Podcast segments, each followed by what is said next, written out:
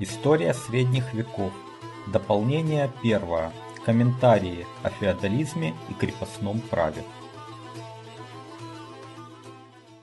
Добрый день, я Валентин Хохлов, и я хочу э, предложить вам небольшой комментарий к предыдущим двум э, выпускам, посвященным феодализму. Э, почему?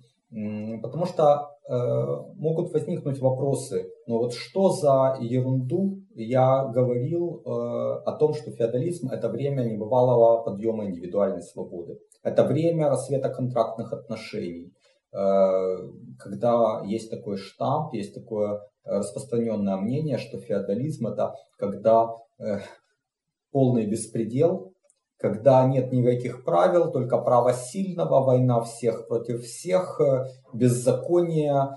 Э, и, и тут я говорю о свободе, о горизонтальных связях, э, о контрактных отношениях, но это как-то не стыкуется. Ну, э, да, не стыкуются. Не стыкуются, потому что есть штампы, есть неправильное понимание феодализма, Э, которая развилась в результате очень упрощенной трактовки тех событий, с одной стороны, а с другой стороны, э, очень, э, наверное, мало людей знакомо с источниками, знакомо с тем, с теми работами вот Гизо и так далее, которые раскрывают суть феодализма. Это все-таки ну, такая специальная область знаний. Значит, что э, я еще хочу сказать? Э, почему вот э, я опираюсь на Гизо? Я не историк. Я не могу э, говорить здесь как профессионал. Поэтому я всегда беру какие-то работы э, профессиональных историков, на которых я э, опираюсь, которых я цитирую, использую, с чем-то могу соглашаться, с чем-то не соглашаться но моя точка зрения это точка зрения дилетанта.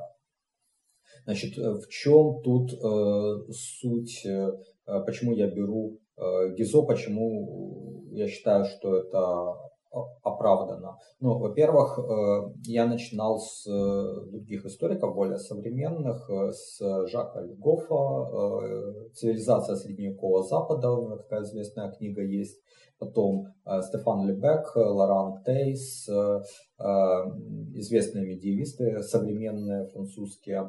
Но мне кажется, у них достаточно узкий взгляд на вещи.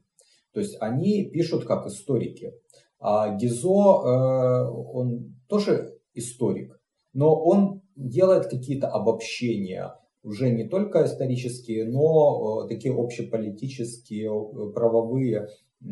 Он он смотрит э, на вещи с какой-то более, с какого-то более широкого ракурса. Э, не случайно, наверное, поэтому он стал фактически главой правительства при короле Луи Филиппе. Это, наверное, единственный случай в мире, чтобы историк э, возглавил правительство такой большой страны. Но а, что еще, почему вот Гизо, э, который писал э, свои работы 200 лет назад, мне импонирует больше, чем современные историки. Э, ну, потому что для Гизо там какие-то источники конца 18 века это были фактически его современники. А источники 17 века, ну да, это, конечно, позапрошлый век для него, но Гизо современник императора Александра I. Вот чтобы все понимали. Для нас правление Александра I это э, очень-очень давно. А правление, допустим, царя Алексея Михайловича это вообще седая древность. А Гизо использует э, в своих работах источники, которые издавались в 17 веке.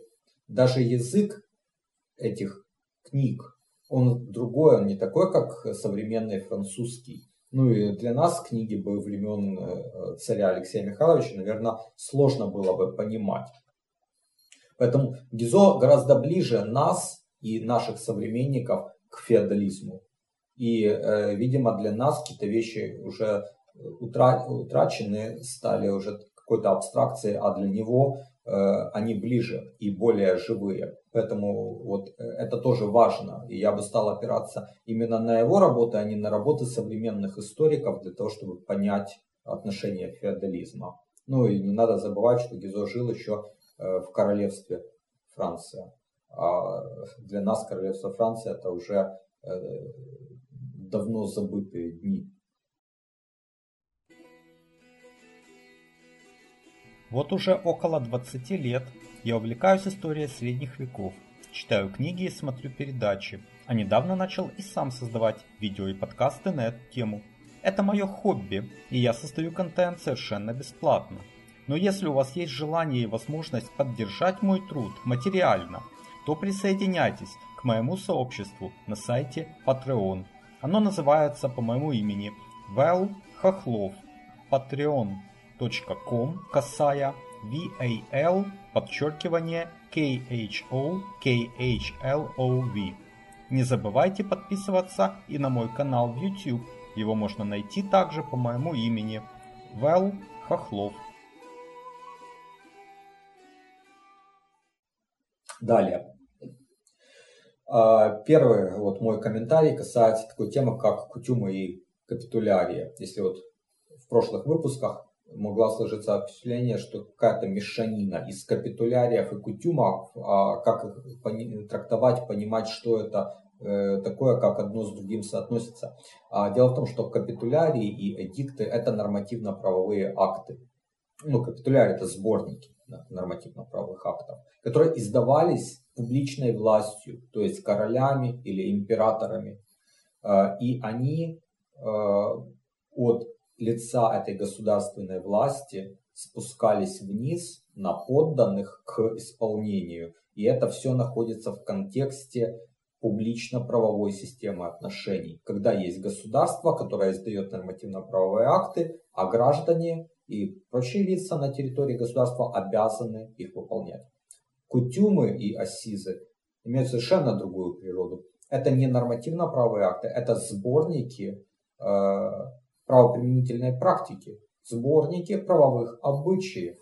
То есть э, тот же Филипп де Бумануар не был автором кутюмов э, Бовези, он был составителем. То есть он собрал те обычаи, которые закрепились на территории э, графства Клермон-Ан-Бовези и просто их издал. А, а как эти обычаи э, создавались? Они вырастали из практики, из того, как люди поступали, причем в течение долгих лет, в течение, э, ну, пожалуй, двух веков.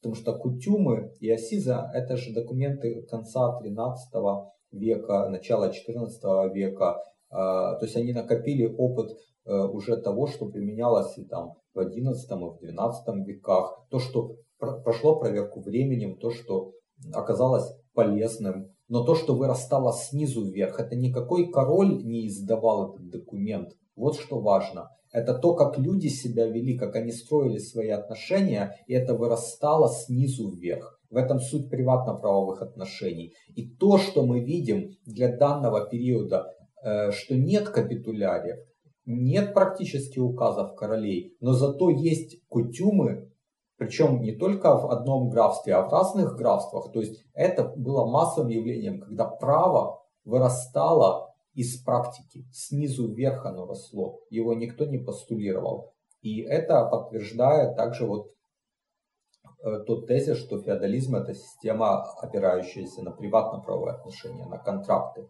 Неожиданно я нашел этому подтверждение и в работе еще одного историка, потому что можно было сказать, что вот только я на Гизо опираюсь, а никто больше такую точку зрения не поддерживает. Но вот я читал книгу по истории Бельгии и Нидерландов э, историка э, Анри Пиранна. И вот там есть фрагмент. Он относится к двум действующим лицам. Один из них это уже знакомый нам архиепископ Кёльцкий Э, Бруно, брат императора Аттона I, который правил от его лица Лотарингией в середине X века. А второе действующее лицо это э, Ренье III, граф Генегау и племянник э, бывшего, погибшего к тому времени герцога Лотарингии Гизельберта. который, собственно, воевал с Антоном. И вот что пишет Анри Пирен, цитирую, «Один, то есть Бруно, считал императора, которому он служил, источником всякой власти и единственной законной властью. Для другого же, то есть для э, Ренье, верность государю основана была попросту на договоре, и он считал себя совершенно свободным от всяких обязательств по отношению к государю, отнявшего у него герцогский титул, который носили его предки. То есть мы видим, Бруно находится в контексте публичного права, он представитель государственной власти, представитель короля, императора, который имеет власть от Бога, а все остальные его подданные. А Ранье и, наверное, такая феодальная знать придерживались другого принципа. У них контракт. Они имеют права и обязанности, как графы, как герцоги, но также права и обязанности имеет король и император. То есть это лица, имеющие равную правовую субъектность. Это не односторонние отношения, как в публичном праве. Это взаимная договоренность. В этом суть приватного права. И то, что пишет Перян, мне кажется, а, абсолютно подтверждает и э, тезисы Гизо. Э, следующий вопрос. Э, был ли феодализм в других частях света? Но вот есть точка зрения, что он был Византийской империи, там была система, э, которая называлась проноя или прония. Ну, по-гречески, видимо, все-таки считается прония. А, эта система похожа на феодальную в чем-то. В чем? Император дает э, тому или иному лицу право собирать налоги на а, определенной территории, право вершить некоторые административные функции. То есть кажется похоже на бенефиции. Похоже, но не совсем. Бенефиции, феодальная система основана на контракте. Основана ли пронная на контракте? Э, насколько я понимаю, нет, потому что э, вот есть такая фраза, что император предоставлял проную по своему желанию, как милость, и в любой момент мог ее отобрать. Она не была ни наследуемая, не передавалась никак, она не была контрактом, она была милостью, пожалованием. А, и, и если так, то это, конечно, по сути не феодальная э, система. Да, феодализм основан на контрактах. Здесь нет контракта. Все, точка. Значит, э, был ли феодализм на Руси? Возможно, он бы возник на Руси, возможно, в разных частях с разным бы успехом. Э, ну, скорее всего, в Галицко-Волынском княжестве возникали зачатки этой системы, если бы не э, завершилась, не закончилась династия э, Даниила Галицкого, то, может быть, эта часть Европы стала бы королевством э, с феодальной системой. Были республики, Новгородская, Псковская, которые точно не имели феодальной системы, но находились вполне в европейском контексте развития, потому что в Европе были республики Венеция, Генуя, в общем-то, э, там не было феодальной системы, но э, это были вполне европейские образования. Э, если говорить о северо-восточной Руси, то ну, дорога, видимо, разошлась в, в то время, когда было завоевание татаро-монголов, и даже когда вот эта ига, как бы так сказать, закончилась, то не, не было системы контрактных отношений, потому что бояре, они рассматривали великого князя или царя впоследствии э, не как э, герцоги и графы рассматривали короля. Они даже сами говорили, вот бояре, мы рабы твои, слуги. Они пользовались милостью, они пользовались какими-то пожалованиями, но они были э, ну, лицами, имеющими другую правосубъектность. Они были, э, они всецело зависели от государя, от его э, пожалований, он мог их казнить и миловать, отбирать у них собственность. Это было немыслимо в феодальной системе, где были контракты, где у каждой стороны были права и обязанности, и ни один герцог или граф не, не называл бы себя рабом э, короля или императора. То есть мы видим совершенно э, разную сущность, хотя какие-то внешние проявления могли быть похожими. Но э, на Руси э, в ту эпоху уже не было контрактных отношений, а были отношения подчинения. А это не феодализм.